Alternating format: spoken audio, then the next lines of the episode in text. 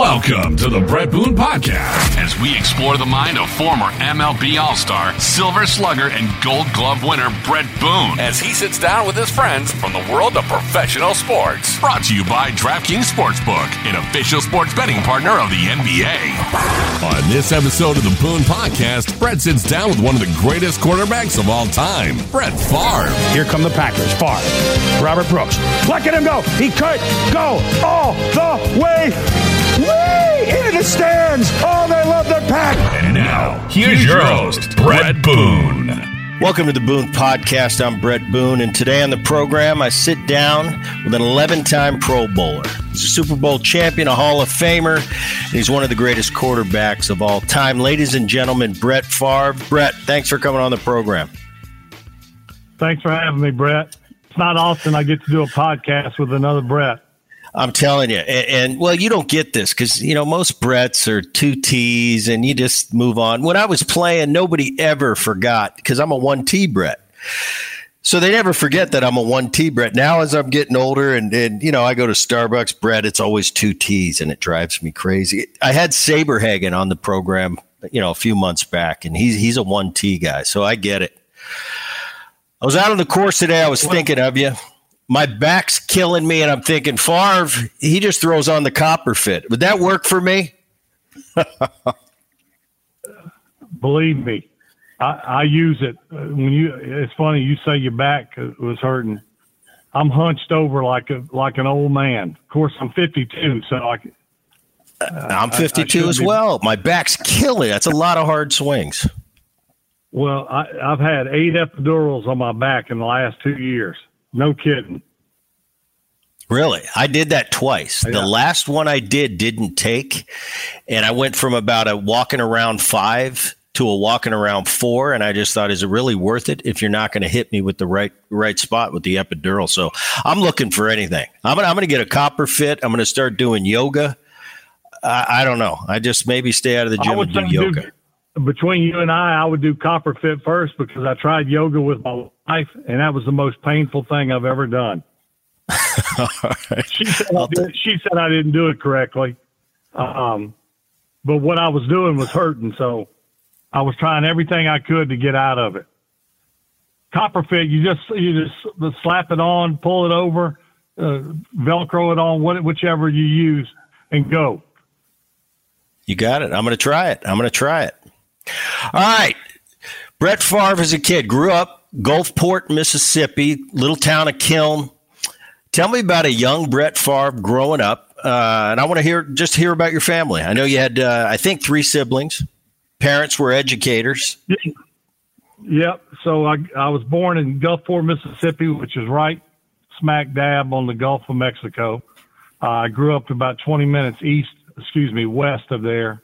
Uh, Gulfport, if you look at Mississippi on the map and you go down to the very bottom, there's a little sliver uh, that's a three county uh, coastal um, area.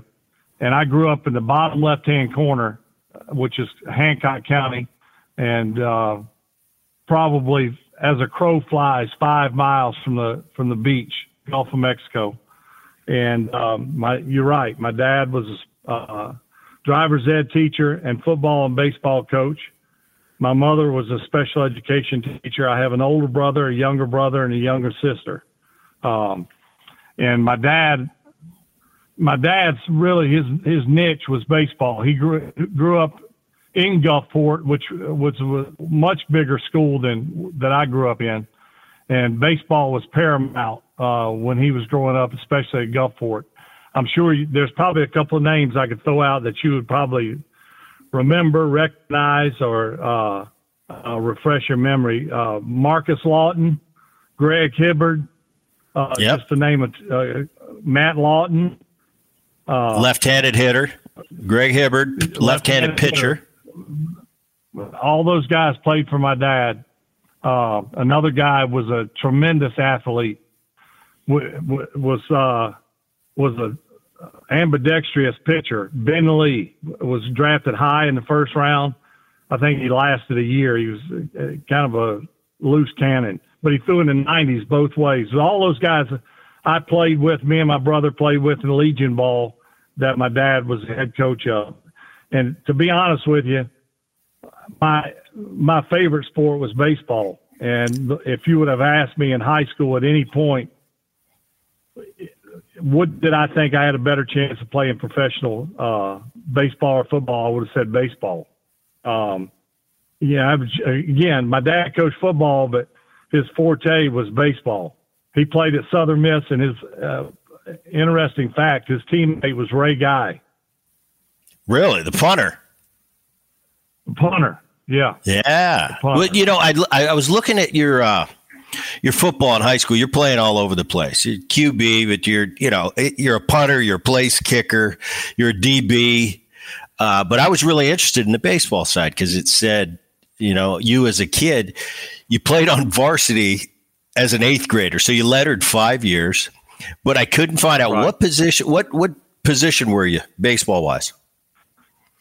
Um, ideally, in a perfect world, I was a shortstop. Now, my eighth grade year, I started at third base. My older brother was was a starting shortstop, and he and I both pitched. We we didn't have a very good baseball team, but my brother and I were actually I, I would consider us good baseball players, really good baseball players. Um, but our high school was not very good, uh, which is really why I ended up playing. Um, and I started at third base later on in my my high school days, I, I played short. I pitched. I ca- I was a catcher. Um, played for my dad's Legion team. There were so many good football players. I mean, baseball players that he stuck me out right field, um, which I didn't mind. So I, you know, I, I played a little bit of everything. I didn't. I don't think. I think the only position I never played was first base. Wow, yeah, you're you're playing all over the yard, baseball wise, all over the yard, football wise. Interesting question. I I, I got a chance when I retired. I coached uh, three of my boys, and I got to do that, you know, at a travel ball situation. Yeah. And I kind of try to stay out of it. You know, they don't. They don't. I don't know. It, for me, it was more the parents. You know, were the bigger problem than the kids. But I enjoyed that part. I never got coached by my dad he was a coach of mine at the big league level. In 1994, he was my bench coach for Cincinnati. And I went into the season thinking, oh man, dad's going to be, you know, with me every day, watching my all everything I do. Ended up being one of the best, ended up being one of the best experiences I ever had. He went, he was so professional and it was that relationship once I got to the ballpark was player, coach. You know, I hung out with my boys as we do on the road and and the only the benefit was I got to have lunch with dad once in a while on an off day. And it was really cool. But as a kid, I, I, I was I was really interested in your situation. He was your high school football coach. Did you like that? Did you not like it? You know, the other kids, oh, that's that's Brett's dad. He's the coach. Well, there was a little bit of that, but uh, my dad yeah, I, I, I did enjoy it. Now, I didn't particularly like get my, my butt chewed all the time, which I got, I got a heavier dose than the other guys. And I think, you know, at the time I didn't understand why. Later on in life, you know, you, you look at things a lot differently. And he treated me not favorable for obvious reasons. He didn't want anyone to say, well, and they said it. They never said it to him, but uh, you know, Brett gets favoritism because that's his dad. When all they had to look at was we ran the wishbone and the wing T offense, which is a run, run, run offense. If he wanted to showcase and show favoritism, he'd have thrown the ball, even though that wasn't his expertise. His his mindset, his offensive uh, uh, was running the ball, and that's what we did. So he did everything opposite of favoritism, in my opinion. And he was, I tell you, he was tough. There was a there was a lot of uh, riding my ass and very little of. There was a lot of tough love and very little attaboys. Put it that way. Yeah, and I, I, tried to be that way too when I was. I, I, don't know if I subconsciously did it on purpose when my kid was out there because it's like you know my kid's playing short and it's like oh that's Brett, but I, but I tried to be that way too. Like no, you're not going to just play short because you're my son. You're going to play short if you deserve to play short. If not, but uh, No, pretty cool though. And you, and you mentioned the wishbone. That's right. I'm thinking I was looking up and, and you ended up going to Southern Miss. What was the recruiting like for you out of high school? Uh, and how'd you get to Southern Miss? Well, recruiting was uh, was was very minimal at, at best. Yeah, I got letters uh, from all the relatively cl- close colleges Alabama, LSU, Tulane, Southwestern Louisiana, Southern Miss, Mississippi State, Ole Miss, um, Auburn. All those I got letters from. Well, you know, you get a, the first time you get a letter, you think, "Oh my God, they want me." Soon, soon after, you realize they give everybody that's that's even a hint of a of a, a recruit a letter. So, you know, fast forward to going into my senior year, there was really, I, I, I did, a, I had a re- recruiting visit at Alabama. The head coach at, at the time was Ray Perkins, who was from Hattiesburg. Um, and I don't think that that had any, um, inkling to, to the to the fact that I went there on a recruiting visit. I I think they genuinely were somewhat interested, but they never made an offer. And when it was all said and done, even though I was recruited by Tulane pretty heavily, I never was offered. I, the only offer I got when it was all said and done was two, I would say major colleges, and, and one you may or may not have heard of. Southern Miss offered me, and Delta State, which is a, a school here in Mississippi. I think they're probably still D1 double. Uh, I'm not even sure, but um, that was the two offers. It was either that or junior college, and um, Southern Miss. Uh, I, I, can't remember the actual signing day, but let's just say February 12th was uh, official signing day. I got the offer from Southern Miss February 11th, the night before, um, only because a, a quarterback that they had a commitment from in Florida had backed out and chose to go elsewhere. So it opened up a spot for me. And, and the recruiting uh, coordinator or coach who covered the Gulf Coast was a guy by the name of Mark McHale, who was actually the line coach at Southern Miss at the time. And he and my dad hit it off from the get go. I think he he came down to, to to recruit me or make a visit so he could drink beer with my dad and they could tell stories. and so I think I think when it was all said and done, Mark McHale stuck his neck out there, maybe because he saw something that other scouts or recruiters didn't see, but he felt an obligation maybe to my father, and I don't know that for certain, but I, I feel like that was was partially the case. Um, and I remember when he called and said, "Hey, do you want to come play at Southern Miss? We got an opening. Uh, we're offering you now." I know it's the last second, but he said, I know you want to play quarterback. I believe you can play quarterback, but you you have to come in with the mindset I'll play whatever they put me at. And he said, let the chips fall where they may, and and it if you're destined to be the quarterback, then it'll work out. And and he he was right. While I got a quick second, want to give a shout out to DraftKings. We've partnered with DraftKings now, and they are the official sponsor of the Boone podcast. Dan? Thanks, Boone. College basketball fans, join the action on the court during the biggest tournament of the year with DraftKings Sportsbook. Turn your team's victory into your own big win. New customers can bet $5 on any team to win and get $200 in free bets if they do. It's that simple. If they win, you win everyone wins. If Sportsbook isn't available in your state yet, you can still join the college hoops action with DraftKings Pools.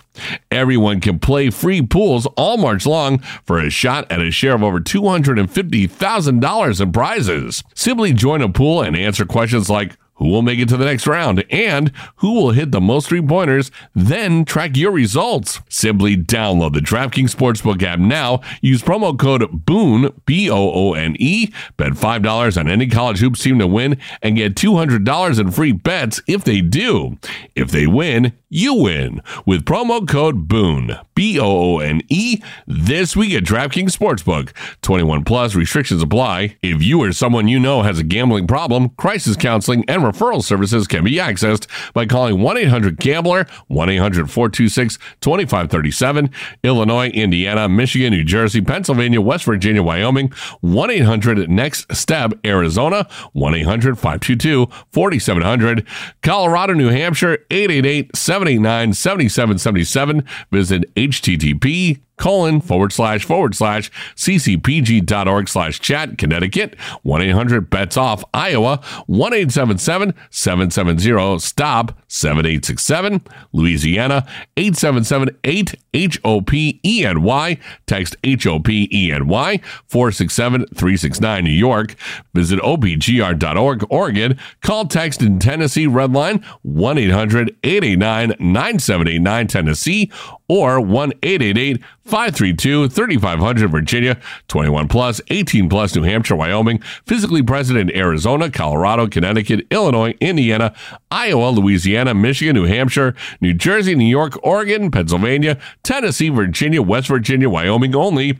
Minimum $5 deposit required. Eligibility restrictions apply. See http colon forward slash forward slash DraftKings.com slash sportsbook for details. And now back to my interview with Brett Favre.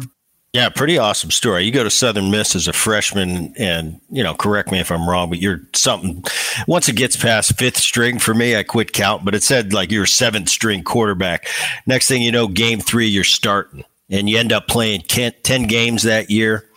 Uh, you end up starting a third game against Tulane, and and the rest is kind of history as far as your college career goes. You become the number one guy pretty quick, pretty quick. Uh, yeah, I was tr- transformation right, from seventh string to starting. When, when, I got there, no one knew who I was. No one cared who I was, and I, you know, I.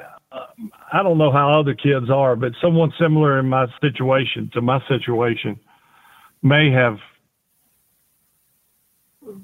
you know, uh, looked at it negatively or, uh, you know, I don't know what the word exactly I'm trying to use, maybe rebelled against the situation. And um, I looked at it as an opportunity.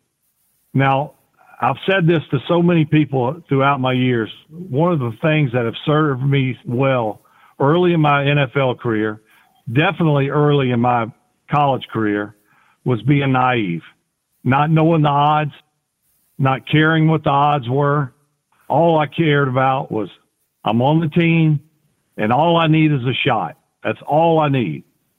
And, and I, you know, yeah, I wanted it sooner rather than later. Who doesn't? But I, I, I bought my time and, and where I really made, I think where I really made my mark, where eyebrows were raised was, uh, and again, I looked at it as a, a positive uh, even though I was thrown on the scout team to give a look to the opposing for our de- starting defense to see, you know, okay, we're, we're playing Tulane. Uh, Terrence Jones is a quarterback. He, he's very mobile. He's a great thrower. So they wanted me to move around. They wanted me to make stuff happen. They wanted me to give them their best shot. And I did that. Uh, and it was more just drawing stuff up in the dirt, running around, scrambling around. Now, one thing I knew I could do better than anyone I felt like in the world was out throw them. I, I I would never say I could outread any quarterback when it comes to defenses, fronts, recognizing coverages, uh, even knowing the the ins and outs and the nuances and uh, the the little changes and stuff within my offense. I was not the best at that, but I could outthrow anyone. I could make any throw, and and that's what I did. And and a guy got hurt, another guy got moved to a different position, and slowly but surely, I inched my way up the ladder, sort of by fault, default, sort of by making hay when when I had to make hay, and uh, and eventually, I got my shot. I came in against Tulane Uh, we were down very similar to my my professional, uh, really my, my get my foot in the door when I came in against Cincinnati against Green Bay. We were down 17 to three. Same thing against Tulane. We were down 17 to three. We couldn't piss a drop. They put me in. I ran around like a chicken with my head cut off. I, I scrambled when I didn't need to scramble. I took nine step drops when I was supposed to take a three step drop. But lo and behold, I made I made it I made it happen, and we came back and won both of those games in uh, very similar fashion. And the rest is history. That's pretty awesome. And you say being naive, and I'm a firm believer in that. You know, I've, uh, especially in the baseball arena, it's, you know, I've been around it my whole life. And, and a few years I worked for the Oakland A's and, and I worked with the minor leaguers.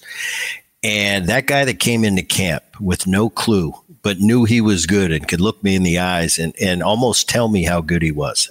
I want 10 of those guys. And, and I don't care how they penciled yeah. out, you know, on the charts guys that were truly believed in themselves it, and, and, to this day i truly if you if you truly believe you are great you are great you know i don't want that six four guy that can run like the wind and, and's got a cannon of an arm and he's got unbelievable bat speed and says all the right things but when he's by himself he's unsure you know those guys those yeah. guys are at a disadvantage. I want that young hungry kid that's got no clue what's going to happen to him at the highest level. They're going to get their they're going to get you know their butts handed to them but they're going to get off the get off the ground and come back fighting. I love it. You know i, I was a little bit of that coming up.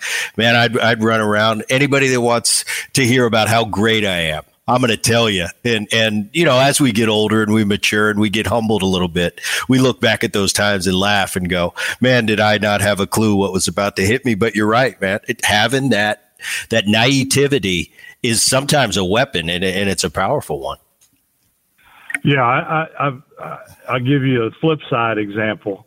You know, I played 20 years in the National Football League, and, and obviously I saw several generations of players come and go and coaches. And, you know, I got to a point where the latter part of my career, most of the coaches that were on the staff, I was older then. When I was with the Jets, the head coach was six years younger than me. My offense coordinator was five years younger than me, and then my quarterback coach was seven years younger than me. Um, so that being said, when when I when I got my my first start in in in the National Football League, I came in against Cincinnati. We it was my second year.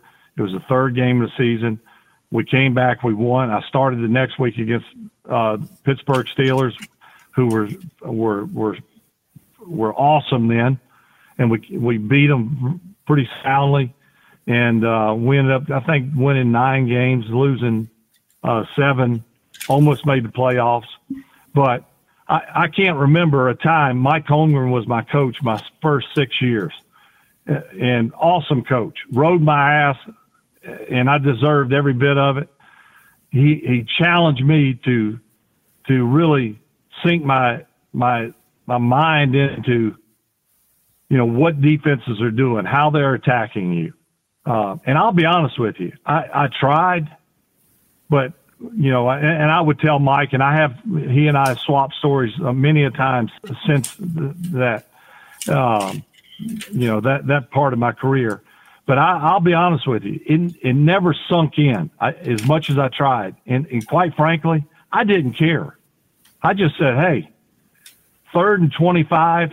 I know a check down is probably the smart move, and and and you know, live for another day." but I'm going to hose one 25 yards down the field in, in triple coverage. And just because I can. The latter part of my career, I, I played more careful, uh, tried to play a lot less uh, careless, understood the game tremendously well, much different than I did early in my career. But I looked at things like a like like a coach would look at it. And what I mean by that was and I would say year 15 or give or take 13, 14, 15 is when it really started. When I, when I would really look at the, you know, the opposing team, we'd, we'd play a game on Sunday and the next day we watch that film and then we're, we're beyond that. We're on to the next team. I would sink my, my, you know, my mind into it and start studying right away. and I would uh, right away start judging if we had a shot to win or lose. You know, I'd say, man, we don't really stand a chance against this team. You know, they stack up against us very well. I just, I, I looked at things and thought about things that early in my career I wouldn't have gave, I wouldn't have even given it a first thought. I, we played the Dallas Cowboys and got beat out of the playoffs.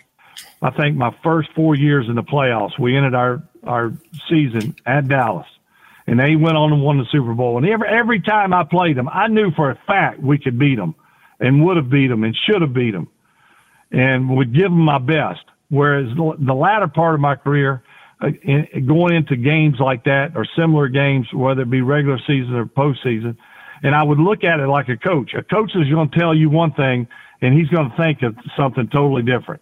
He's going to get in front of the team and say, "Men, we can kick their ass." You got to believe it. Meanwhile, in the back of his mind, he's thinking, "We don't stand a chance." that's right. We got now, no chance. Would, yep. And and I, I that's what happened to me in the latter part of my career, and I fought those demons. To you know, to I constantly reminded myself, rem, remember when you were naive and didn't know and didn't care. Quite frankly, even if you knew for a fact that the odds were certainly against you, you didn't care, and I didn't and it served me well. And and so, you know, I played long enough where my mindset completely was brainwashed and, and flipped to the other side. And and uh, maybe I'll let you tell it later, but I, I, I watched an inter- interesting clip of you, and you tell that story about the nickel v- defense and the dime defense yeah. and Ty Ty Detmer. I thought that was funny, um, but but that just set your mind your mindset at that particular time in your career is I don't care. My job is to get this first down and to score more than they score. And so that really didn't matter in your game. But I thought it was a cool story. No, it did, it did matter. What what mattered to me was winning. Right. And, and whatever it took, however ugly or how pretty it was, didn't I didn't give a damn. All I wanted and and, and uh, to be honest with you, there was numerous times where Mike Holmgren would call me into his office, and he he it's and it's funny. He called me two things, and it depended on what mood he was in. He never called me Brett. He called me either Billy Bob, which was not good, or John Wayne. So if he said, "Hey, John Wayne, I need to see you in my office," then it was it, it, he was going to be critical, maybe, but in a good way. And what I mean by that was you know, you you talked about it didn't matter. All I all I cared about was getting the first down or winning the game, and that was true. So like it would be third and fifteen, and I would scramble, and I would be three yards down the field. So I'm relatively, give or take, twelve yards from the first down, and and they're closing in on me. Rather than slide and live for another day, I would take them on head head on, just try to run over them, just brute strength, and get up and, t- and talk smack to him. Like, that's all you got? Well, when he would call me in his office, hey, John Wayne, I need to see you in my office. Look, it, you know, I appreciate your toughness. I, I appreciate, you, you know, I really appreciate your toughness. I really appreciate your eagerness to win and do anything you possibly can for the team. I mean, that's what every coach dreams of. But good God, please be smarter.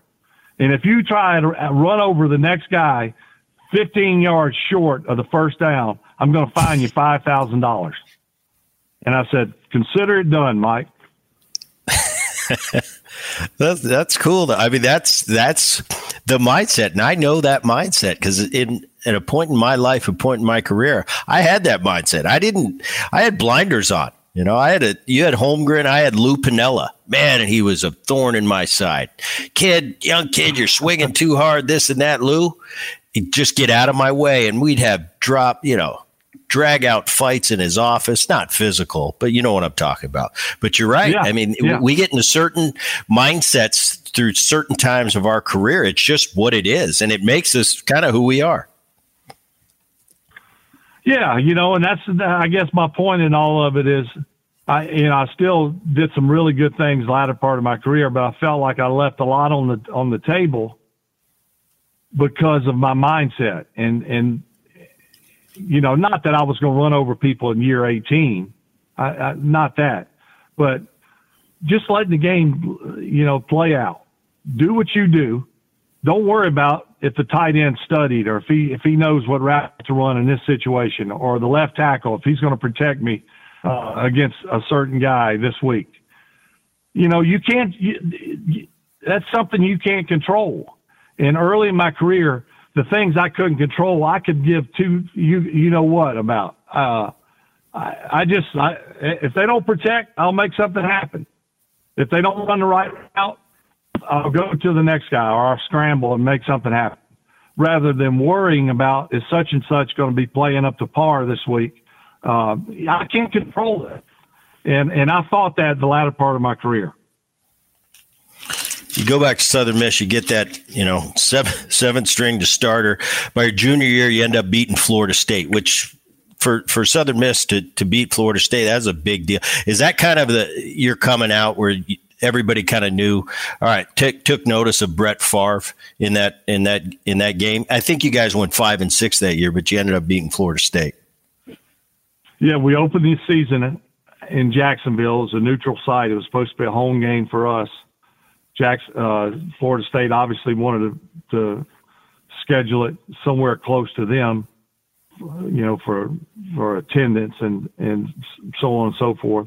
We were really a good team the the the best team we had in my four years was that year, and we went five and six. But we we legitimately beat them up and down the field. Now it went down to the basically the last play, but we outplayed them, and and they didn't play bad, but we played exceptionally well.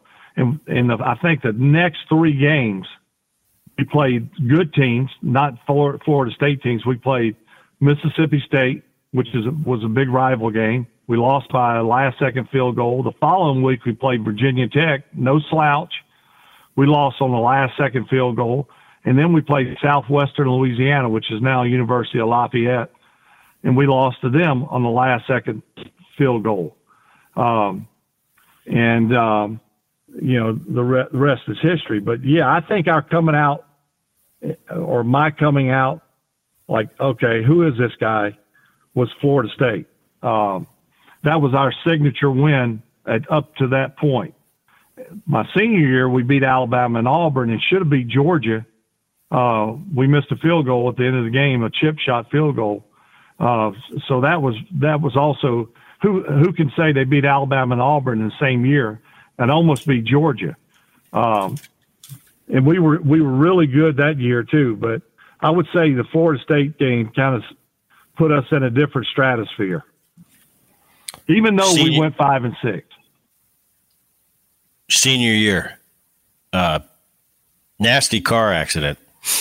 Eight weeks later, you you had mentioned earlier you beat Alabama. Your brother was a, was was somebody who helped you get out of the car. Big big turning point in your life, make you kind of a wow moment. Uh, yes, definitely. I had everything going for me at the time. I was a Heisman candidate.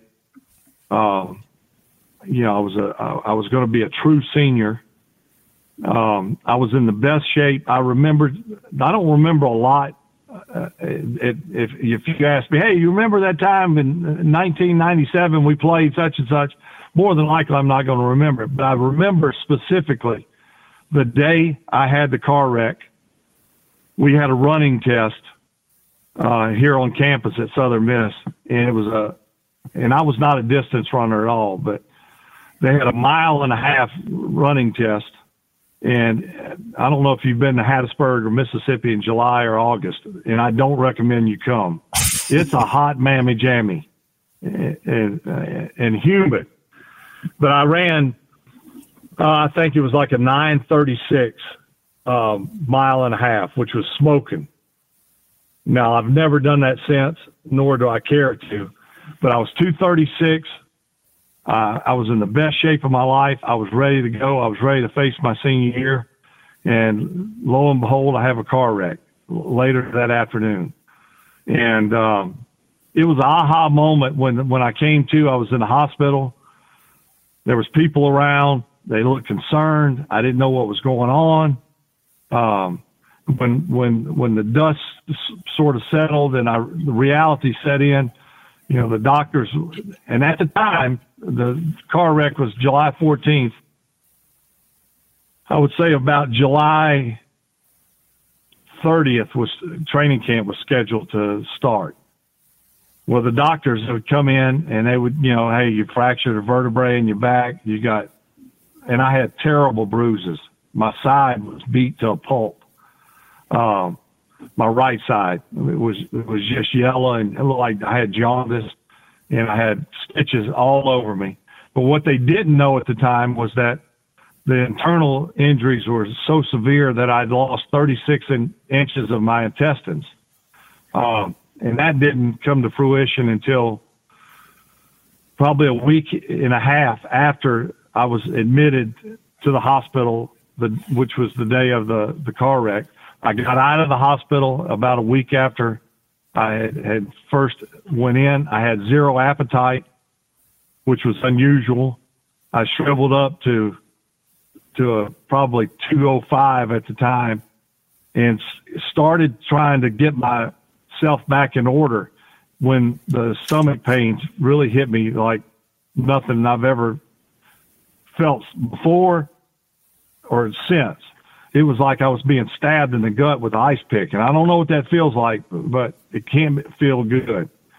I had the worst pains and I was rushed back into the hospital, which was probably five days after I left the hospital initially and was admitted back in. They ran, uh, I was admitted into the emergency room. They ran tests and they said, We got to do emergency surgery. 36 inches of the intestines has died. So it was sort of a double whammy. When I got out the first time, I, even though I didn't feel great, I felt like the, I was that was behind me. Now it was a matter of recovering and, and rehabbing. And I, you know, there's a lot to be said for being young. I was 19 years old. I was in the prime of my life, so I was going to bounce back quickly. And lo and behold, I have to go back in and I have to have major surgery. And I remember the doctor, a guy by the name of George McGee, uh, coming in before the surgery, and he said, "Look, I'm going to make as small as incision as possible. I don't, I don't expect you're going to play this year, so just get that out of your mind. But I'm gonna I'm gonna cut you as as as the least invasive I can. But we got to get those intestines out, and you're gonna be fine. But you got a long road ahead of you. So when I I had the surgery, came to my family was around the the, the bed. My head coach at the time, Curley Hallman, great guy.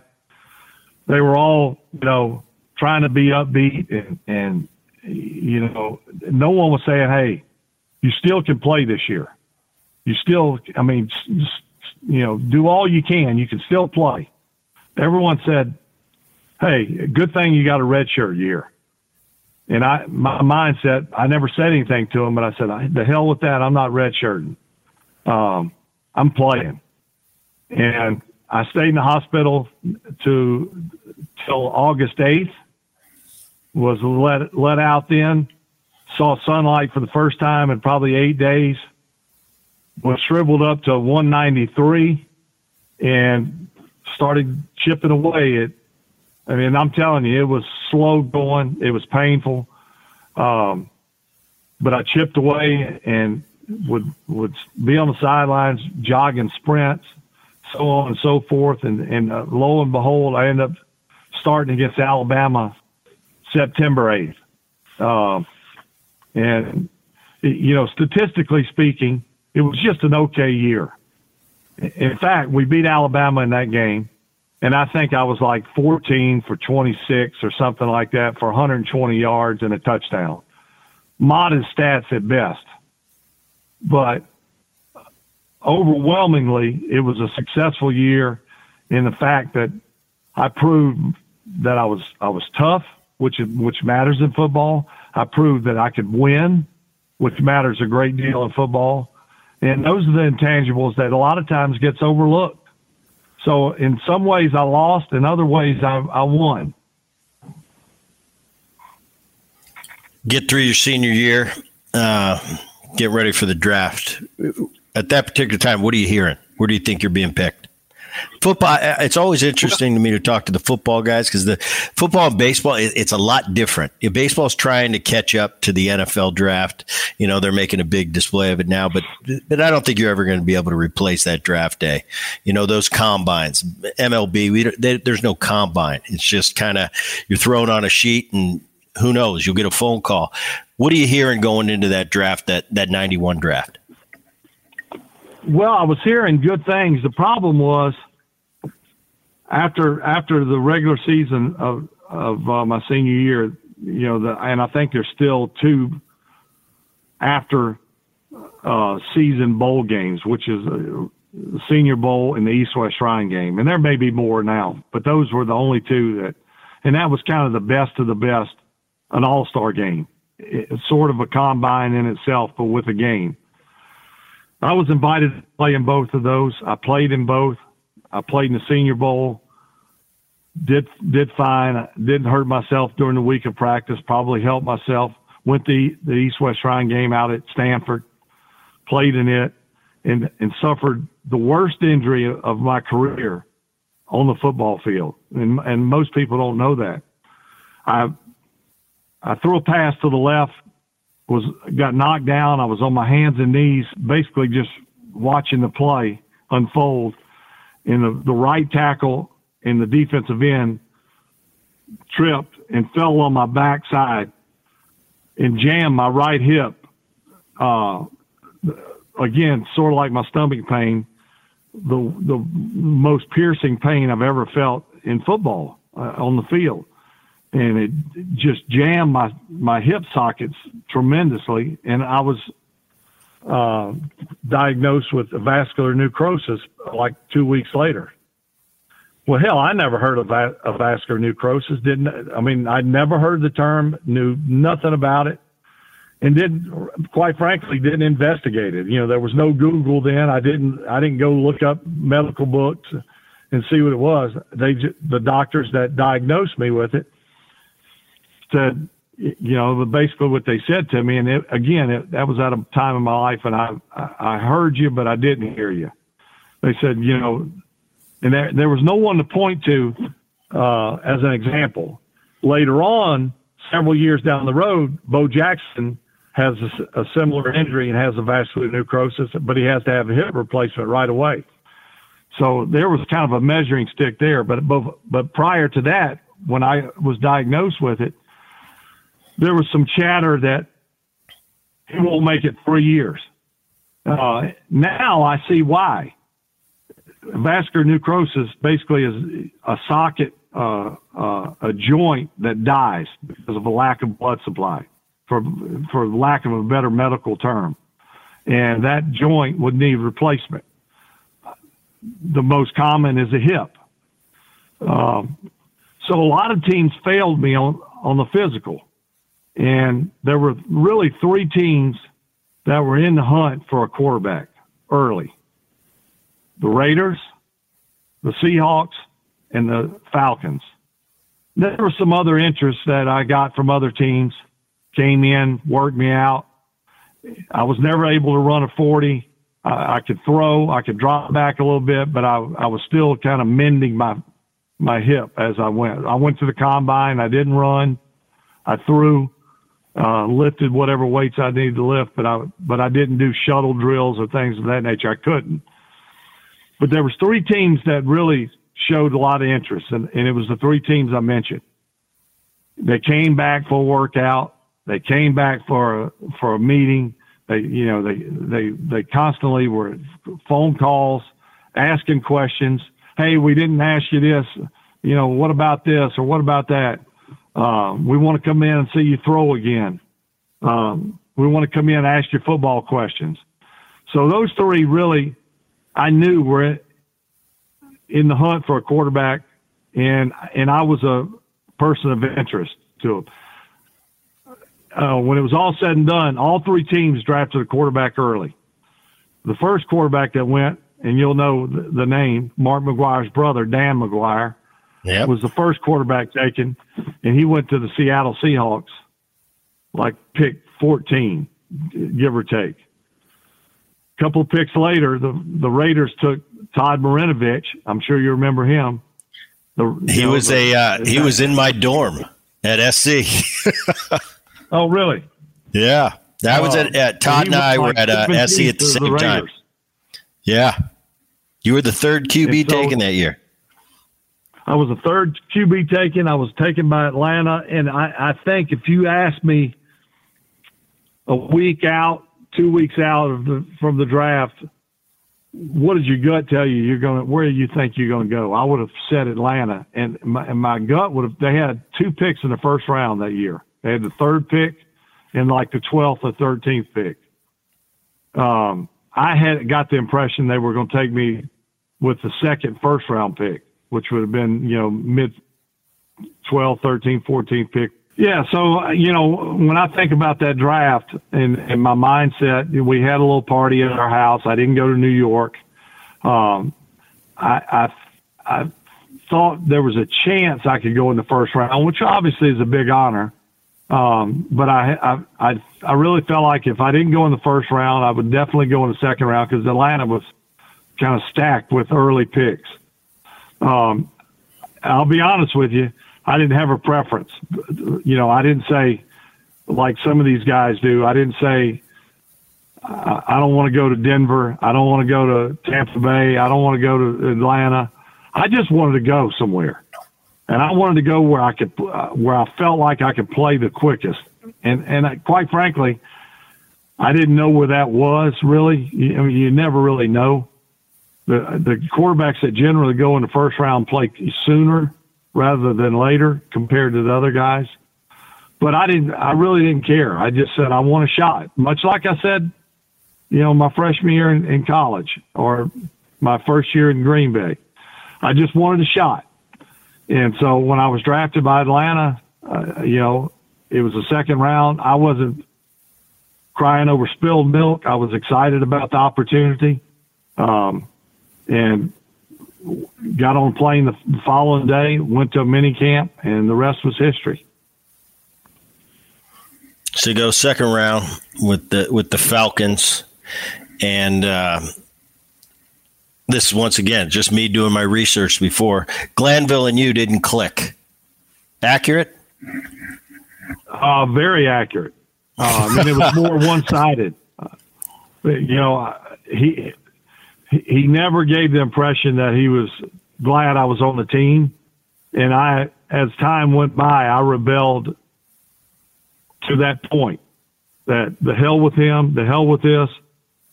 You know, I, I treated my situation the wrong way. I'm certainly not saying that that's the way to treat it, but I gained 26 pounds. I, I, I lived off of beer and hot wings and, uh, I just rode the wave, uh, hoping that I, I would ever, if I, uh, even putting on the weight and, and kind of, you know, going dark, for lack of a better term, I still felt like, hey, if I get a shot, I'll show them. But I don't think that, that shot's going to come anytime soon, which was true. But I, you know, I never got the exact answer of why Jerry from day one treated me like the redheaded stepchild but my my best guess is, and uh, Ken Herock was a GM. Ken Herock was a great guy. His son Sean became a scout in Green Bay, and we talked about it a lot of times. We'd laugh about my situation in Atlanta and how Jerry treated me. And Sean think, seems to think that Jerry wanted to draft a different guy, not a quarterback, but with that pick, he felt like his needs were, were better suited somewhere else and Ken overrode, you know, Jerry's uh, request and drafted a quarterback. So he was going to make life miserable not only on Ken, but on his quarterback that he drafted. And through, you know, and and that's what he did. So that that makes probably the most sense to me of why he he rode me like he did. After that first year, you, they work out a trade with the Packers, and I think a guy that's was pretty big part of your life, Ron Wolf, trades for you. Uh, once again, you alluded to it earlier with the hip. Physical doesn't go well. Wolf says no. We're taking Favre. Obviously, this guy believes in you big time, and and he wants to give you that shot. He's dying to get you in Green Bay, and uh, you're in Green Bay. 92 starts.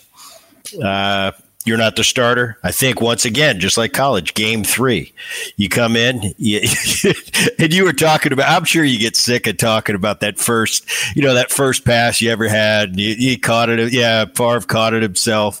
You've heard it a million times, but I didn't know you had four fumbles, and you end up coming back and beating the Bengals. Yeah, I mean, I did everything I could to not win and yet won. and you won. Uh, and the rest the rest of your career is absolute history. You throw for 3200 yards that year and you go to a Pro Bowl. And uh, it's kind of that start in in Green Bay. But I don't know that when you got there, correct me if I'm wrong, it wasn't the Green Bay that we know of, of, of the great Brett Favre years and then to follow Rodgers years. It was it was a little bit of different culture in Green Bay, if that's accurate, starting in ninety two and you well, kind of flipped that around. It, yeah, it, yeah, it was, it was. It had been 25 years since the Packers had made the playoffs, and that was going back. I mean, 92. Go back 25 years. I mean, we're talking about players like Bart Starr. Uh, you, you know, like Lynn Dickey hadn't even gotten there yet. You know, I mean, it had been a long time since they had had any success. I mean, think about that 25 years since they had been in the playoffs now we think of the Packers being a playoff or a Super Bowl contender every year, which every they are. Year. Yep. So when I when I got there, the media asked me, you know, hey, are you aware the Packers haven't made the playoffs in 25 years? And you know, I I haven't seen any clips of my initial interviews, but I probably said something to the effect, no, but that's going to change. Yeah. Um, it, it, little did I know it changed. and changed in, in a hurry, and I think you know the guy that is is 100 percent responsible for that change is Ron Wolf. Now he's going to deflect all that and point it towards me or or Mike Holmgren or whoever, but he assembled a cast that I, I don't want to say was misfits, but what me in particular again, he he traded a first round pick for a guy who was drafted in the second round. I mean, this is this is crazy stuff. Who who did everything he could to get cut from his previous team, put on 26 pounds, not good pounds, might I add, and you're going to trade a first round pick for him? He didn't even play a snap, and you're going to trade a first round pick for him? Are you crazy? But you know, and I thought I thought a lot of my game. I, I thought I could play. I was I, I wouldn't call myself cocky. I was confident, but I don't. I think what I thought of myself was still less than what Ron Wolf thought of me or what I could accomplish, uh, which says a lot for you know to have have that expertise that he had, that mindset, that that eye for talent, uh, and I'm I'm forever thankful and grateful for him two things the start of your career. Uh, the one thing I wanted to ask you about is how big of a difference Reggie White coming there in 93 make? How did that change things? And the second thing, and the most impressive thing to me, and you know, playing my game for a long time and watching Cal Ripken and what he accomplished, for you to play 297 straight. You know, we all think when we're young. I remember having arguments with one of my managers, Davey Johnson, because he said, "When do you want a day off, Boone?" And I'd say, "I never want a day off." He goes, "You want to be like Cal Ripken?" I said, "Yes, I'm the next Cal Ripken." I remember about a year later, he came to me. I was, I was, I was struggling. You know, I was probably one for my last 20. We're in Colorado, and he comes to me and looks at me and goes, Hey, Cal Jr., you ready for a day off? I said, I said, no, I could, you know, I had to, I had, I couldn't admit that I did. And he ended up giving me a day off. But I look at what you did 297. People don't understand. It's not the fact that you just go out there every week, you know, with, with little, but that means you didn't get hurt, hurt to the point where you can't walk. In the NFL, at that quarterback position, it's it's pretty damn remarkable. I don't know how it translates into baseball, just because you guys play once a week, we play, you know, 162, but it's got to be right up there. It's it's pretty amazing. Sorry, I was a little long winded. I just had those two. No, no, you're absolutely right. I think the one thing that I'm most proud of of all the things I've accomplished, and I think the repercussions are, are starting to take effect, unfortunately. But it is what it is. Was the fact that I played for as long as I did and was as durable, but more than more importantly, you know, I played well enough that they didn't bench me. You know, you would think at some point you would go, you know, and I, I would always use this as an analogy. And, and I said, you can go 0 for 5 three or four nights in a row in baseball, and, and you're in a slump, and he'll hit his way out of it. You go 0, 0 for 5 in, in football, the equivalent of, of that five weeks in a row, going 0 for 5, they're going to bench your ass. Yep. You know, you don't have you don't have 162 games to fight your way out of it. And I I, I think I'm, I'm I'm most proud of the fact that not only did I play every game, but I was good enough consistently enough, not always, but enough that they said I'd rather have him in there, and and we don't have to worry about it. He's gonna he's gonna line up and play week in and week out, and I did, and um, you know the the other part of that that uh, is Reggie White. Reggie White, we would have been good without Reggie White, but we wouldn't have won a Super Bowl without him. Not not as soon as we did. Had Mike stayed there, and Mike wouldn't have left. Had we not won a Super Bowl, Mike wouldn't have left. He wouldn't. He wouldn't have been the hot t- uh, ticket, you know. So winning kind of put us in a different, on a different level, where players are attractive to other teams and coaches are attractive. But the, but the reason we won the Super Bowl and, and won it when we did was the addition of Reggie White. Reggie just gave street cred and legitimate, legitimate, like, just they're for real. You know, their defense now. I mean, we were scoring a lot of points, and we we were prolific offensively, but we were a little inconsistent defensively. We needed that hammer uh, to to you know to solidify our defense. And when we got Reggie, it just instantly added 14 points to the you know, to the score, and we haven't even kicked off yet. So, you know, the the addition of Reggie definitely really kick-started our our Super Bowl run. And I think had Mike Holmgren stayed several more years, or you know, stayed t- together with me, I think we'd had several other Super Bowl runs. It wasn't the same after Reggie left and after Mike left, no question get to 95 uh, another unbelievable feat. You, you, it's one of three MVPs you won in a row 95 96 97 you go 11 and 5 that 95 year you lead the league in yards 4400 you end up losing the Cow- Cowboys in, in the playoffs.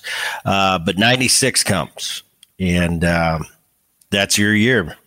It's you're 13 and 3 you throw for 3800 yards you're the MVP of the league again uh, you get to go to your first Super Bowl. You end up beating the Patriots and Drew Bledsoe. You know, with with the career you've had, Brett, and it's unbelievable. It still had to be a pretty special that first Super Bowl you get to go to, and that leak that week leading up to it. You know, it's the World Series is one thing. We play seven games. That Super Bowl, it's all comes down to one day. Take me through that first Super Bowl for you. Yeah, well, it was a magical year, but you know the, the the start of that year or the the summer right before the start of training camp, I spent 75 days in in drug rehab in Topeka, Kansas for pain pill addiction. You know, before pain pill addiction was cool, and I, I, I'm not saying that it's cool, but you know what I mean. Just mm-hmm. referring to how how uh, how loosely we throw around opiate addiction today. I was I was trying to to manage my game, my life. My wife and I got married. We'd been together since my eighth grade year in, in grade school. And uh, meanwhile, I was married to uh, Vicodin and had still won two MVPs and would soon win my third MVP. But here I go to, I have to go to drug rehab for uh, was supposed to be 28 days, but I fought the system and rebelled and told them they didn't know what the hell they were talking about. And I, you know, I, I was wrong, and that's why I stayed 75 days. I, I couldn't go out, or if I walked out, I, I would have walked out on my team because I was. It was mandatory. I went into to the treatment program. The league it's got a mandated uh, program, and uh, so I was kind of pissed at the whole system. But I I used that time to get in the best shape I could get in in my life uh, I came out, and to this day, I haven't taken a pain pill since. But I was ready, man. I was when I got out and came in uh, that initial press conference. Uh, I, have I've looked and, and heard uh, bits and pieces from that that press conference, and boy, was I confident and, and uh, downright cocky, to be honest with you. But I knew I was ready to play. If there was ever a year I was ready to play, I had a clear mind for once and for the first time in my in my career, probably for for the previous three or four years. And um, I said, "We're going." You know, and I knew it was in New Orleans. I knew that that was 50 miles from where I grew up. Um, and and in some respects that was a good thing, in others it was a bad thing because everybody wants to come over, and you, the stress of getting tickets and all that stuff. You know, as as we our season progressed, you know, we knew we were positioning ourselves for for for this Super Bowl, which we were. We were winning. We were winning games. Uh, um, rather easily, and, it looked like Dallas was on their on the downside, which they were, and uh, we end up, you know, winning the conference championship and here we go. And that le- that week leading up to, you know, the the, the big game is uh, it, it's interesting. You sit in your room, you watch all the highlights of previous Super Bowls. You go, man, I can't believe it. it's surreal. Uh, you you pinch yourself, but it doesn't doesn't resonate that we are really going to play in this Super Bowl.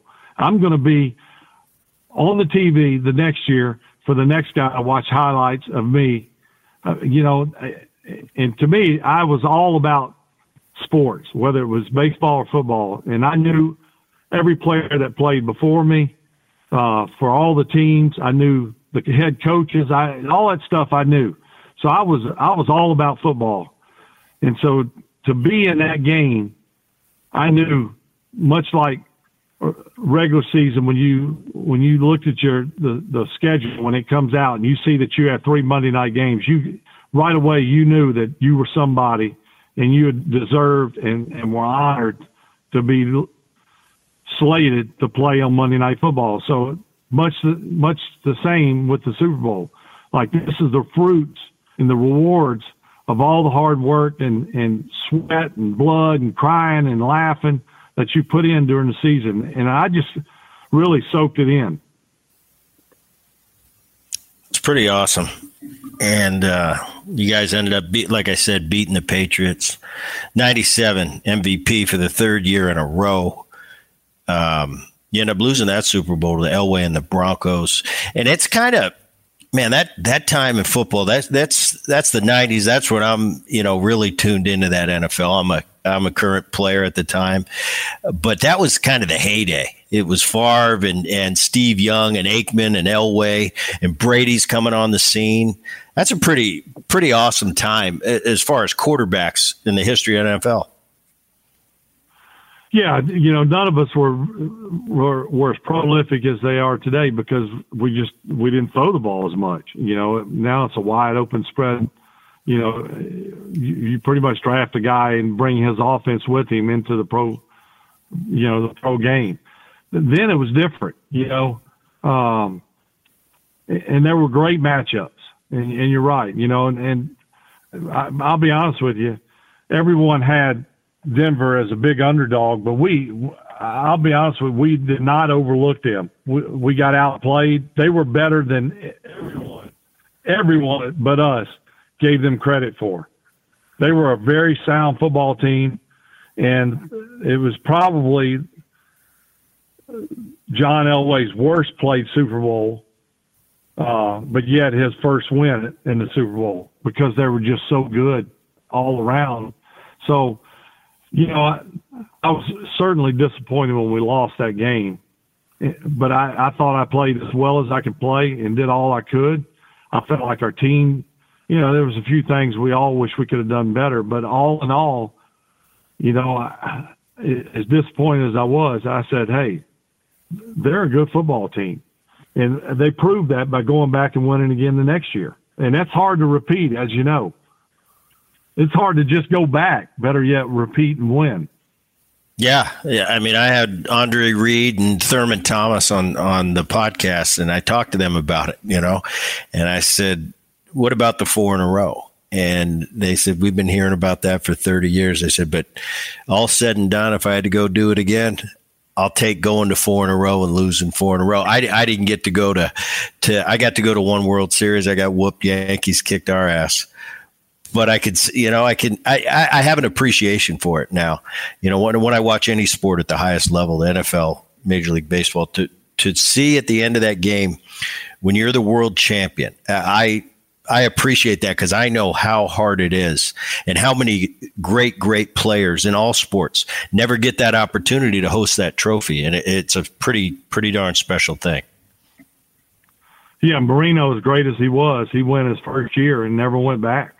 You know, yeah. Uh, there's there's a there's a perfect example of how hard it is. As prolific as he was, especially early, he never went yeah. back. And Griffey, everyone, Griffey. I'm sure, including him, would would say, if I'm a bet man, I, I'm gonna put, I'm gonna bet the farm that he's gonna go back at least once, and never did. Ken Griffey Jr. never got to a World Series. Best player I've ever played with. There's a lot of examples of that. Yeah, you know, great players never going. Yeah. Unbelievable. Uh, 98, you're Pro Bowler again, lead the league in, in passing yards, 4,200. 99, and, and it seems to be a, a, turning point that, that you think in the Green Bay Packers. I think that's when Ray Rhodes takes over for, for Holmgren. You, you continue to have some great years. Uh, fourth, you throw for 4,000 yards, 3,800. You're throwing for, for that. And that's, that's another thing. 18 years in a row, you threw for over 3,000 yards. We had Warren Moon on recently. I was looking at his numbers. And before I went into Warren's career, I didn't realize how great he was, you know, starting in the CFL and all those years that he had over there. But looking at your numbers, it's like every year is 3,000, 3,800, 4,000, 42. And you didn't miss a beat until your final year. I want to get to the 03 season. You're a Pro Bowler. You guys go 10 and 6. And uh, had to be a very tough time in your life, but what an unbelievable Monday night game. Your father passes away. And uh, take me through that Monday night football game where you have an unbelievable, especially first half. You end up beating Oakland 41 to 7. Was it kind of a surreal moment for you? Yeah, you know, I mean, I've told this to so many people, and and uh, um, and it, and it's true. There was no question whether or not I would play in that game, and and uh, you know there was speculation that I I wouldn't, would he or would he would, would I or would I not play in the game uh, was was the big question. Well, internally, I was I was gonna I was gonna play um, because that's what my dad would want wanted me to do you know, he'd have said, I don't give a damn. You're playing. I don't care how hurt you are.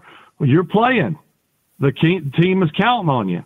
I could hear him, you know, as if he were right there because that's exactly what he would have said. And that's what he would have wanted me to do. That's who we were. You know, we were, uh, you know, coach and son, coach and son. There was very little dad and son. It was coach and son. And, I, and that was okay. So I knew I was going to play. Um, the question was to me, in the heart, it was it was a hard one. Could I play? In to, you know, I, I felt like we could win the game, but and I didn't say this to anyone uh, other than my wife, who flew out late that night. Uh, it was a Monday night game. We got there Saturday. I found out Saturday evening or afternoon my dad passed away. My wife flew out late that night. It was right around Christmas. We have two daughters. Uh, we're preparing for Christmas in Green Bay. Uh, she has to fly fly out to meet me. Well, she didn't have to. She flew out to be with me, and my mother-in-law and uh, my two daughters, they flew back to Mississippi, and we were going to meet them after the game. So logistically, there was a lot of stuff going on. But my wife flew out, and we stayed up all night Saturday. I I actually have, had fell asleep, and they let her in the room, and as you'd imagine, you know, we we because she knew my dad. She took driver's ed, uh, you know, in, in high school with my dad. She knew my dad since we were were kids because we grew up uh, for you know day one all the way through grade school together. So she knew him just as well as I did. We told stories, we laughed, we cried. There was very little sleep in that two days leading up to the game. Uh, Sunday night, um, you know, we, normally in normal circumstances, one thing about football, you do a lot of meeting. You you you go over the game plan, you watch film, you go over the game plan again, you watch film, you just beat a dead horse. It's just, and the older I got, the more it was, it was painful to sit those through those meetings. Well, in Oakland, we never had. They may have had meetings, but they didn't have meetings with me because I was locked in my room and uh, just trying to digest what had happened and you where would I go from here? And the uh, players would come in occasionally and check on me. I mean, it was great in a, in one respect and, not so great in others. The the rallying of my teammates and coaches and the the, the organization was unbelievable, and that was so important at that time I was never really a guy who who sensed that type of stuff, nor really did it matter. You know, uh, I felt like a team needed to be close, but I, you know, I didn't. You know, I, I was. It's like my wife asked me. She's like, you know, a, a song from the '80s will come on, and I, I'll be singing, and I, I get the words wrong. She's like, you don't even know the words of that song. I'm like, I don't care. I don't, I don't care and I was sort of like that up until my father died about chemistry and things like that. But I really sensed the importance of it at that time. And, um, you know, I mean, the knock on the door, it'd be a coach or, you know, uh, someone from the executive committee or one of the equipment managers or, you know, and, and it was good. It was good. Um, I got to rest enough to, you know, to to refresh myself that when other people came in the room. In, in fact, Sunday nights, the night before the game, and Mike Sherman uh, is our head coach, and the the standard procedure is you have you pretty much have the day off. You have a walkthrough at, at some point, and then you have the rest of the day off until about seven o'clock. You have a team meeting, and then you kind of go into your offensive meetings briefly and kind of just rehash the game plan again. I didn't go to all that, but I asked Mike Sherman if he would let me speak to the team at at uh, eight thirty, which is when, and then after that you would go to team snack. I said I'll I'd, I'd like to speak to the team. He said, "Look, you don't have to do that, Brett." He, he said, "I know that would be hard for you to do. Uh, the team knows you you know, you have their backs and all that stuff. I said, I, I want to tell them. And um, so I, I went, spoke to the team, and it was one of the hardest things I've had to do, but one of the easier things I had to do, if that makes sense. Yeah. Um, I just got up and just just talked, and I don't know, it probably lasted 15 minutes, but when we left out of that meeting, there was no question we were going to win that game. If there was ever a game that the entire team was locked in like no other, it was it was that game. And you know, getting back to the the initial uh, thought I was I was talking about, the question for me was, could I play at a level that would honor my dad. Just playing to me wasn't enough. I think everyone else is like, hey, if he doesn't decide, if he decides not to play, God bless him. It's understandable. You know, he don't know us anything. But when, you know, I knew I was going to play, I put tremendous pressure on myself to not only play, but play at a level like I've never played before. And that would honor my dad. Just playing wasn't enough. And so you can, you can imagine the, the build up and the nervousness and the anxiety to, to the fact that not that I was playing, and that's what people don't necessarily get. It was not so much playing. Playing was the easy thing. Playing at the level that only I knew what what was acceptable. You know, had we won that game, I just played okay. I think I would have forever regretted the fact that I didn't play over and beyond how I'd ever played before in my career. Well, thankfully, the good Lord was looking out after me, and at halftime, I had better stats than I ever had in my career in, in, in four quarters. You threw for like 390 in the first half, I think. Yeah. Yeah, I think I threw for 400 yards in my career one time. And I a, had 399 I mean, at, at halftime. And you're right. I mean, that I couldn't, it had to be, it, it was like almost divine intervention, probably.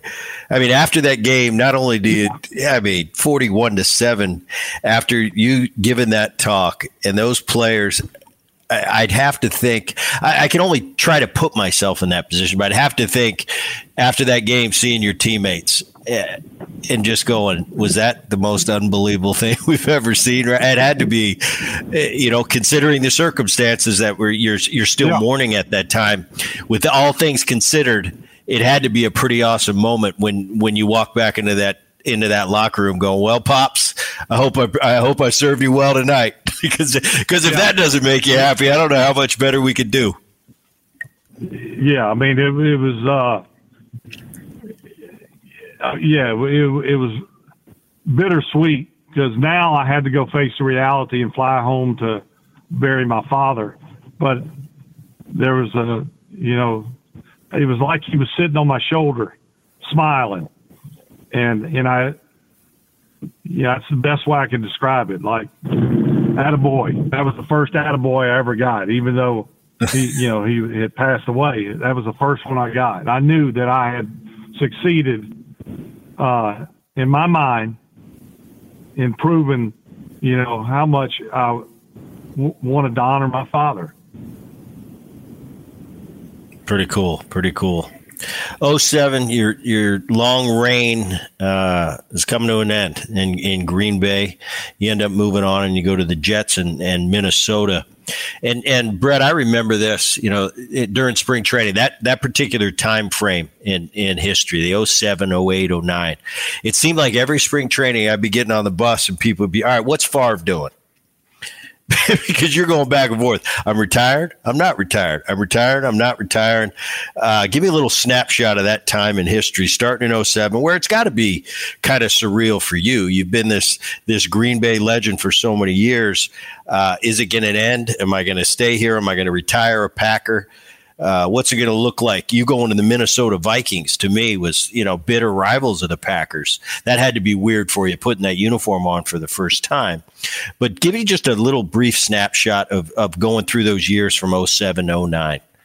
Yeah, you know, my last year in Green Bay was my best year statistically, believe it or not, uh, of all my, in, uh, of my 16 years in Green Bay, uh, which is was for me was great unfortunately, we lost in the championship game, but I think for the Packers management and coaching staff, it was not a good thing because I, you know, and I get along with them great now. Um, McCarthy and I are, are good friends, and I think the world of him. But by having a great year, you know, they had drafted Aaron Rodgers, and he was on our team for three years, and, and his contract was actually coming up but he hadn't really played yet. And um, I think they felt like that I couldn't duplicate the year I had in 07 again. But how could they, you know, how do you tell that player it's time to move on or we're moving on or, you know, whatever? Um, you don't. So what do you hope? You hope he retires. and uh, you know, I mean, I, I'm a big boy. I, no one twisted my arm and made me retire, but I kind of felt squeezed or pressured to retire.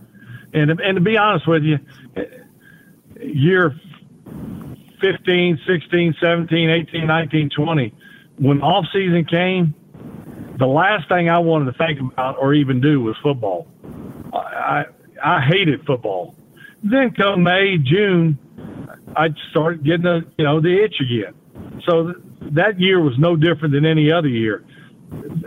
When I started getting pressure from Mike McCarthy to to give him an answer of what I was ready to do, well, when he was pressuring me, that was early in my my off season, like a, a month after we'd lost to the Giants in the championship game. And the last thing I wanted to think about was trying to, you know, regroup, do it again.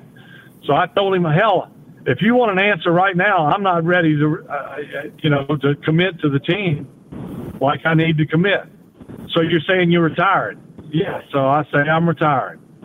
Well, you know, fast forward, I retire, and you know, a month or two later, they've they've moved on in their minds. I get the itch, and word gets back to Mike McCarthy that I got the itch, and he goes on a an hour tirade on the cell phone of why me coming back was not a good thing for the team. And I, so then I knew I was going to come back and play, but I wasn't going to go back and play there.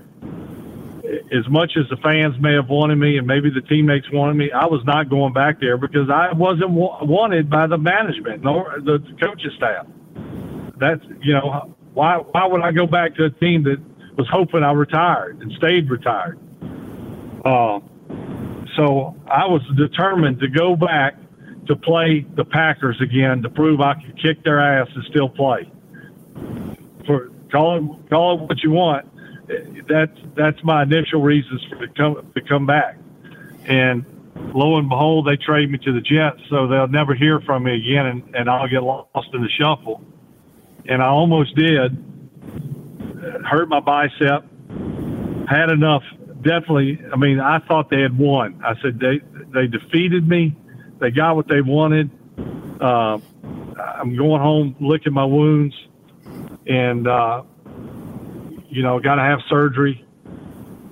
And the the the general manager for the Jets at the time, uh, oh heck, Mike Tannenbaum, great guy he wanted me to come back because he knew I had a hurt bicep and I was playing great up until my bicep started hurting. And, uh, you know, he said, Hey, we'd love to have you back, but I understand if you don't want to come back. I, I know why you don't want to come back. Wink, wink. I'm going to let you go. Uh, but take a couple months and, and think about it. And two months later, he called me and said, Hey, what do you think? I said, I want to, I, I, I'd rather retire than go back and play for you guys. Even though I love you, I said I want a shot at the Packers. And he said I'm going to release you and give you that shot. And he released me, and the Vikings started calling right away. And I went and got surgery, and the rest was history. Pretty awesome story. When you put on that Viking, was it weird for you? It's kind of. No, I don't know if I don't know, know if it's as, but it's almost the, like Boston Red Sox, Boston Yankees. The, yeah, the idea was was was weird more than the actual um, wearing of the jersey. Good evening. Good evening. Yeah. On a podcast. Yeah, so it was it was it was more unusual the thought of being a Viking than actually when I dressed out and, and you know was in my first preseason game as a Viking. You know, I, I thought it kind of looked weird looking down and seeing purple, but but it, it felt it felt it felt like the right thing to do. And the organization was great. The teammates were great. It was what I needed at that point in my career. Very cool. And another huge year in Minnesota. You're a Pro Bowler again, 2009. 2010, the Iron Man, it finally gets snapped. And uh, you know, you end up finishing with that. What did I say? It was 297 games in a row. Still unbelievable. The ability to post. I like to call it that. I tell that to baseball players. The ability to post. When you're a main guy on that team, I expect you to be in the lineup every day. If not, go ahead and sign yourself out of the lineup, and then I'm going to watch. I'm going to ask you why. but I love that. And, and yeah. what what an unbelievable career! You threw for over 71,000 yards. Um, Packers. When, they retire number 2015, you go into the Packer Hall of Fame. Number four is retired. Kind of a, you know, kind of something you assumed it was going to happen. Everybody in the football world knew that. Of course, you're going to retire Favre's number four. But when it when it actually happens, and going back to those those fans that you played so many years in front of, pretty cool, pretty cool day for you. No, it was more than cool. You know, it was it was some some butterflies in my stomach of what kind of response I would get because keep in mind five years previous, actually four, you know, I went there as a as a as an enemy, as a as a rival, as a opposing quarterback, and I was not well received for, for obvious reasons. So that was my lasting memory of Lambeau, and uh, you know, I mean, I, I certainly wanted to be received at this point, you know, the, the, let bygones be bygones. And I had I had been well beyond what had happened previous and, and moved on and was honored that I was asked to come back. I was hoping that the fans would receive me the same way. Uh, was was hoping that the fans would receive me the same way, and they did there were 75,000 people in the stands when there was not a game. I mean, how could you not be overwhelmed by that? Pretty awesome, man. It's 15 years later, 17 years later, and Rodgers is kind of sitting in a similar chair to you that you were sitting in in 2007. Uh, 2016, you know, uh, once again, pr- kind of an obvious pick. You go into the Hall of Fame. 2019, uh, you're part of that anniversary all time team, the 100 anniversary all time team. Uh, so now you got a red jacket and a gold jacket. I had Steve Largent on the show. I asked him which jacket was more important.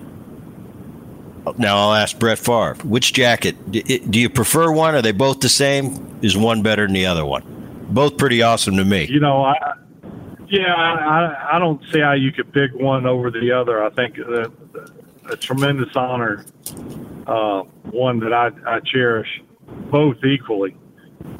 You know, look, we've talked about a lot of stuff today, and we also talked about humble beginnings, and uh, it could have easily gone the other way in a hurry, and and not only once, many times. So to be at the position that I was in at the end of my career and to receive the honors and accolades and, and the, the, just the great things that have been said about me. You know, I don't need a jacket for that. You know, uh, all the things that I've accomplished to me speak for themselves. So when when I was called and after the Hall of Fame and said, "Hey, you, you made the one top 100 players of all time," I'm like, "Are you kidding me? Are you no? Are, for real?" The top 100 players of all time.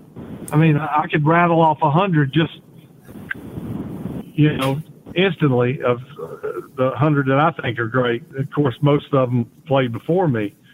Uh, some I played against and some I played with. But to be a part of that 100, uh, are you kidding me? I don't need a jacket for that. But it's it's quite an honor. Got to ask I've you. never taken me, for granted. I can tell you that. Have to ask you another question you've been asked a billion times. Give me a little uh, something about Mary. Cameron Diaz. Everybody knows the scene. Um, do you like doing it? How'd you get asked to do it? Well, you know, I was in the prime of my career, so you. It wasn't because of my good looks, because I don't have them. It wasn't because of my charm or my acting ability. It was because I'd won three MVPs in a row and won a Super Bowl and was asked to do a cameo in a movie. I, you know, that's the, that's the obvious reason why I was was asked to do it.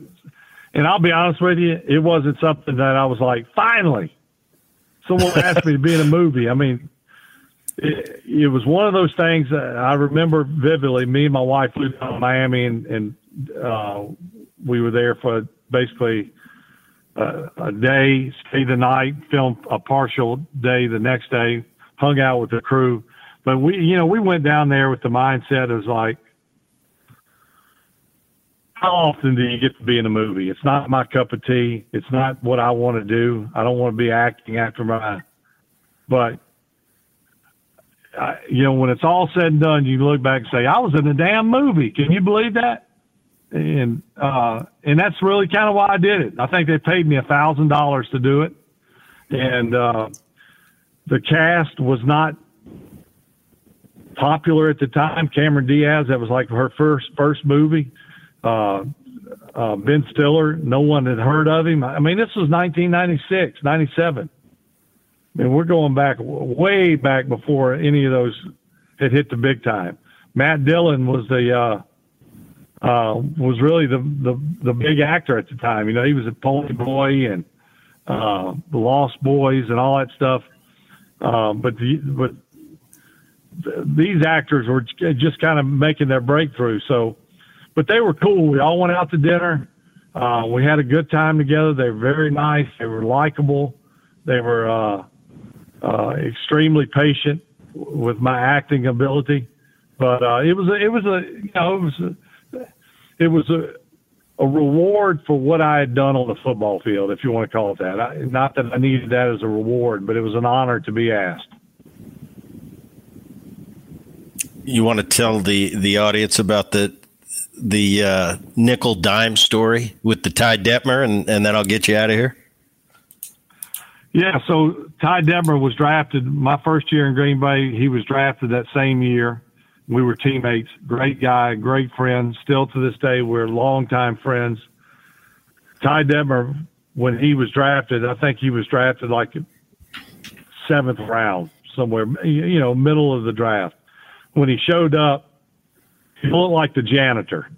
He he had no muscle definition. He had zero athletic ability, but he had won the Heisman and put up monumental numbers at BYU. And so his his football IQ was off the charts. For you know, I mean, that's how he made made it in his career. He he knew his limitations. He knew what he could and couldn't do. He knew what the defense was doing. He knew where he needed to throw the ball. He knew where he was vulnerable when they blitzed.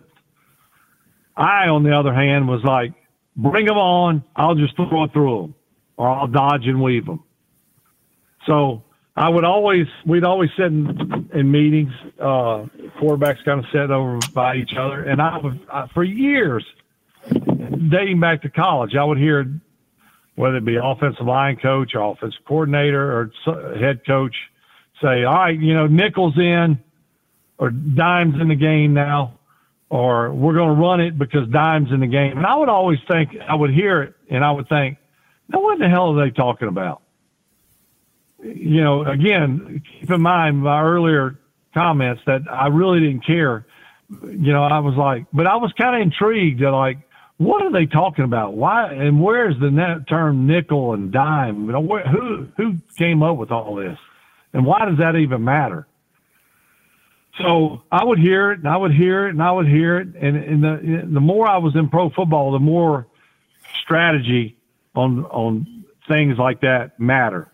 So like, we're really going to run the ball when they bring in nickel. Well, I would hear that a lot, and it started begin, becoming a, you know, a, a, annoying to me because I wanted to know why. First of all, what is nickel, and why are we? Why do you want to run versus nickel regular rather than regular defense? I mean, if if they're not playing the run very well in anything, just run it. so I finally got up the nerve. I'm the starting quarterback, so I finally got up the nerve one day, and it was kind of like in passing, like I would do uh, in similar situations. Hey, Ty, I you know I hear him talk about nickel all the time. What what is nickel? And he kind of looked at me. His southern drawl, Texas uh, dialect. and says, "Are you serious?" I said, "Yeah, I'm serious. You don't know what nickel is?" I said, "No, I don't know what nickel. Why do you think I'm asking you?" He goes, "Well, it's basically they take out a linebacker and put in a DB." And I go, "That's it?" He goes, "Yeah." I go, "Who gives a damn?" so dime obviously they take out two and bring in two DBs. So there you go. I, I, the big reveal was revealed to me, and I, I thought to myself, sometimes the guy that they bring in a nickel's a better run defender than the linebacker. So they're making a big stink over something that really they shouldn't be making a big stink over. That was my mindset my whole career. It's great you know, though. There's the, uh, naive, the naive, the naive coming in, and it and it served yeah. to your benefit. Um, I think sometimes too much information is too much information. And, it clogs it up. It clogs it up. The great coaches give you what you need, and no nothing more. So, all said and done, what do you what do you want to be remembered for? You know, I've often thought about that, and I think as simple as I can put it, numbers are are meant to be broken and they will be broken. Some sooner rather than later. Some maybe after we're gone. So you can't. You know, I don't want to be remembered for numbers uh, because they'll they'll you know they'll be forgotten shortly. I want to be remembered as a guy that was a great teammate, was a guy that played the game where, or to to an extent that the common fan had they got the opportunity to play, that's the way they would have played. I played with passion, excitement. Um, you know, it was it was an unscripted career for me. You, you know, how I celebrated with my teammates on the field was never a preconceived celebration. I it, it was just spontaneous. The way I played, the the decisions I made. It wasn't perfect, but man, that guy. I've had so many people, Bret, tell me, uh, tell me a lot of things, like, man, you you were a great player and all that stuff. But what what really kind of gives me goosebumps is when people say, football ain't the same without you. It ain't as much fun to watch. The guys that play it don't seem to have the fun that you had and the passion that you had. And it's just not as much fun to watch anymore. That gives me goosebumps more than any other compliment that I get. That's awesome. Brett Favre, one of the greatest to ever do it. I really appreciate you doing this. It's been a, it's been an honor. And uh, what we do each and every Boone podcast at the end is we bring in Dan Levy, the voice of the podcast, to ask a question from the fans. Dan? Gentlemen, how are you? We're good. We're good. Shoot it. Uh, all right, Brett with two T's. This question is for you. This one comes from Pat in Sheboygan, and it kind of jumps off where Brett was going before. But Aaron Rodgers, in a similar situation that you were in, should he leave Green Bay or should he try to stay? Well, it's simple. It's a simple answer for me. If Aaron Rodgers wants to play, aside from where he wants to play, but if he wants to play, and his goal and only goal is to go back to the Super Bowl or have an opportunity to go to the Super Bowl, his best choice is in Green Bay. I mean, the last two years they wrote the script the way they wanted it to to be written and lost it at home, and you know, in the playoffs. If he has had enough and wants to try his hand, hopefully make a Super Bowl, but just try a new team, then then go. But it really comes down to what his main objective is, and I don't know what that is. I would think it's to be go to the Super Bowl, and if that's the case, then he should go back to Green Bay. And last and final question: Aaron Rodgers came to Chicago, told them that he owned them, and he still owns them. Is that something that you used to own too? That he's borrowing from them? I've never said that. I would, you know, we I won more games than I lost there. Uh, Uh, there's no question about that. Or and overall, I won more games against the Bears than they they won against me. But I would never say I own them. Uh, you know, careers are short lived. Even 20 year careers are short lived. Before you know it, you're looking back on it, hopefully fondly, uh, laugh and cry about the, your career. You know, we just had the upper hand on the Bears. Uh, we had some great matches against them, and they won their fair share. But fortunately, we won more. I just wish I would have been a part of more Super Bowls. That's all I. That's all I wish. Uh, I, I I don't want to say I could have done different, but I wish I'd had more Super Bowl opportunities. Brett Favre, thank you so much for coming on the podcast, sir. It was an honor. Thanks for inviting me, man. That's going to do it for the Bret Boone podcast. My name is Dan Levy, the technical director, producer, voice of the Boone podcast. EP, executive producer, Rich Herrera Digital. All gets uploaded by Liz Landry. Do us a favor, share the Boone podcast. Neighbors and friends and all those that love sports, make sure you subscribe never miss an episode. And while you're at it, give us a five star rating and share your feelings about the podcast by leaving a review on whatever platform you listen to the show. For all of us here on the Boone Podcast, he is Bret Boone. You can find him on social media at the Boone 29. I'm Dan Levy, BASS on air. That is base on air, all of my social medias. Thanks for listening. We'll do it again soon. Have a great one.